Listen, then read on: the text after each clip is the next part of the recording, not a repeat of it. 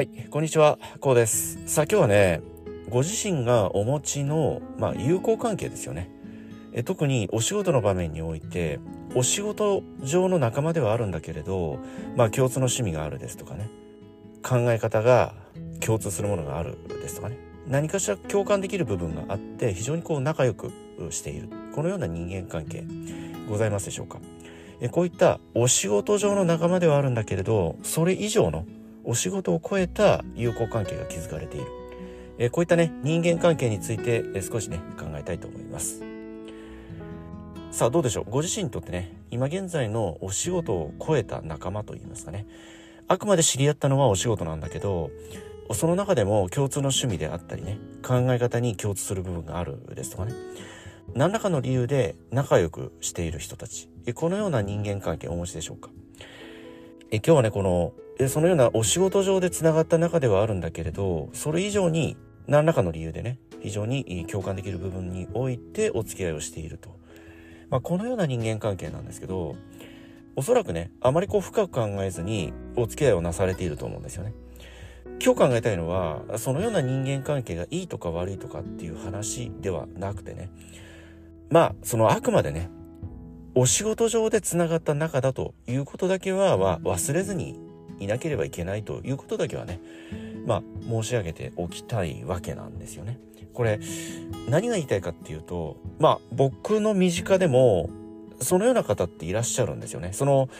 今現在のお仕事、職場において、知り合って、で、そして、様々なね、日常会話を繰り返す中で、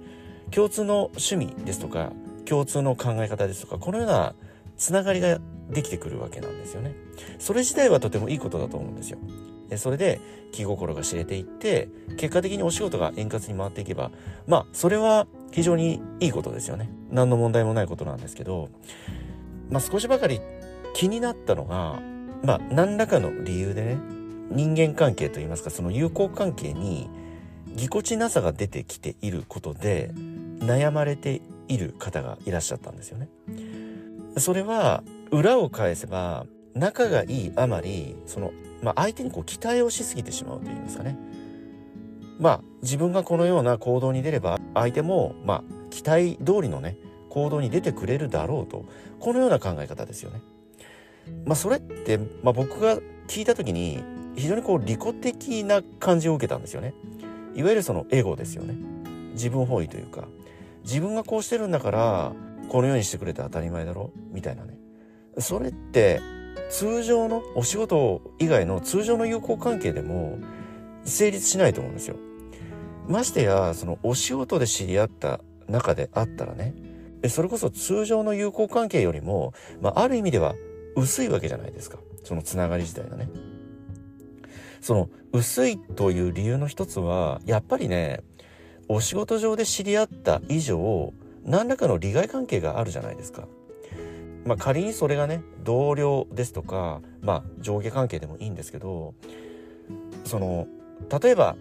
同じチームですとか、一つのプロジェクトをまあ追い求める同じチームですとかね。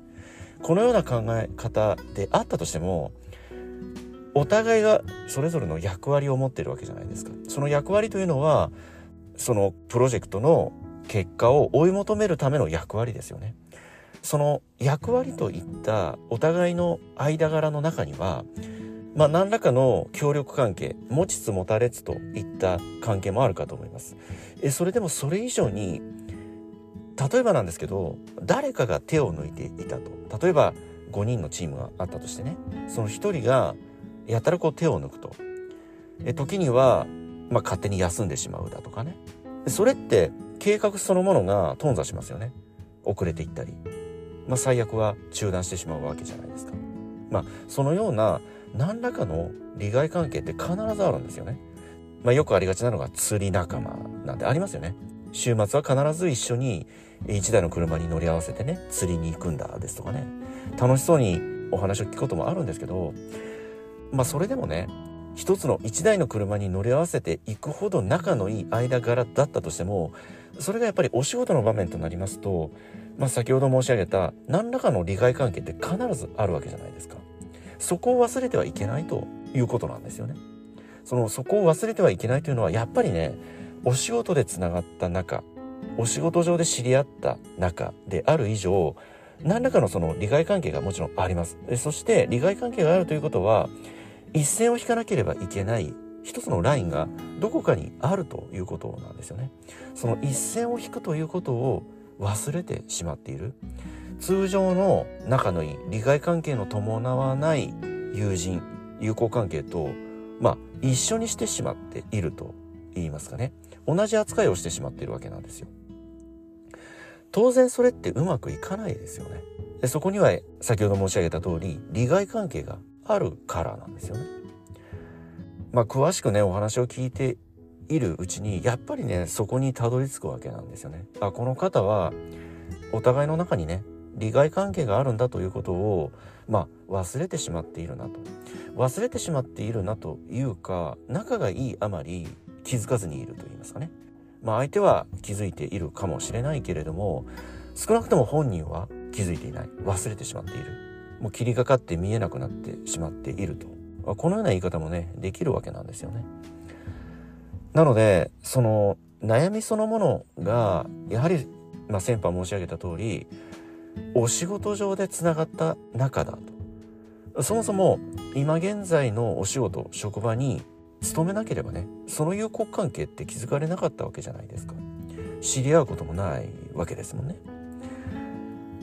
その学生時代だとか学校に行っている時の友好関係友達ってそこには利害関係がないわけじゃないですか。その学校ってこちらが月謝を払っていってますよね。えということはその学校にとっては生徒はお客さんなんですよね。えところがその社外に出ますとやっぱり僕たちは逆にお金をもらう側に回りますよね。えということはその職場なり企業会社というものが一人一人の個人にとっては逆にこのお客様になるわけなんですよね。そこを忘れてはいけない。その企業会社がお客様になるということは企業会社に対して何らか一人一人が個人個人の価値を提供しなければいけない。その価値というのは技術やスキルであったり何らかの生産性の向上であったりね。そのような価値を逆に提供していかなければまあその給料ってある意味では受け取ってはいけないといった、まあ、そのような理屈になるわけじゃないですか。そうですよね。何の技術スキルも提供していない。生産性も何ら上げていない。そのような従業員って果たしてその企業会社にとって必要でしょうか。まあそこに少しばかりこう厳しい方にはなるんですけどそこを忘れてしまっている。そこに気づいていない、まあ、そこがこうもやがかってねぼんやりしてしまっている。まあ個人レベルではねそのようなギクシャクしてるんだだとか人間関係がうまくいってないだとかそのレベルの話で済む話であってもやっぱりその職場企業会社にとってはとにかく技術スキルを磨いてそして生産性ですとか結果利益といった形でフィードバックしてほしいと願っているのが企業会社サイドですよね。そこをまず抑えると。そこを忘れてはいけない。そのポイントさえ忘れなければおそらくそういった悩みってないと思うんですよ。その仲のいい方ができてね仲良くすること自体はいいことだと思います。それはそれによってお仕事が円滑に進むんであればね生産性が向上するんであればそれっていいことですよねシンプルに言って。そして日々お仕事に向かうのも楽しくなるわけじゃないですか。楽しみも。増えますしね。まあこういったことを総じて考えますと本来僕たちがねお仕事に従事する上でね忘れてはいけない先ほどの技術スキルの向上そして結果利益という形で会社にねフィードバックしていく。これを忘れてはいけないということ。このポイントさえ忘れなければそのようなまあ本人さんにとっては深刻かもしれないけれど旗から聞くと少しばかりちょっとずれた考え方なのではないのかなと。こんなことをね、まあ、感じたんですよね。そのなのでそのお仕事上での仲のいい人間関係ですとか友好関係ってとてもいいことなんだけど個人の感情を入れてはいけないその本来ご自身が持っていらっしゃる利害関係の伴わない友好関係と同じ扱いをしてしまってはおそらく今後も同じ悩み今回の悩みが何らか解決したとしてもまた次また次と同じような悩みがきっとね出てくると思うんですよ。なのでそのお仕事上での付き合いお仕事上での友好関係ってやっぱりね自分なりにどこかで線引きをしておく。ここから先は踏み込まないようにしておこうだとか。まあ何らかの線引きがやはり必要になると。まあ少しばかりドライでね寂しい言い方になるかもしれませんけれどもね。やはりそういうものであると僕はね考えております。はい今日はね職場においての仲のいい人間関係ですとかね。親密なね友好関係。まあ、このようなことについてね少し考えてみましたけれどもねご自身はどうでしょう？そのような友好関係お持ちでございましょうか？まあ、僕はちなみにねあまりそのお仕事上でのお付き合いですとか、まあ、一緒に遊びに行くだとかねそのようなことは、まあ、僕はあまりしないようにしていますよね。いくら仲のいい方ができたとしても、やはりそれは職場にいる間だけの、まあ、世界であると。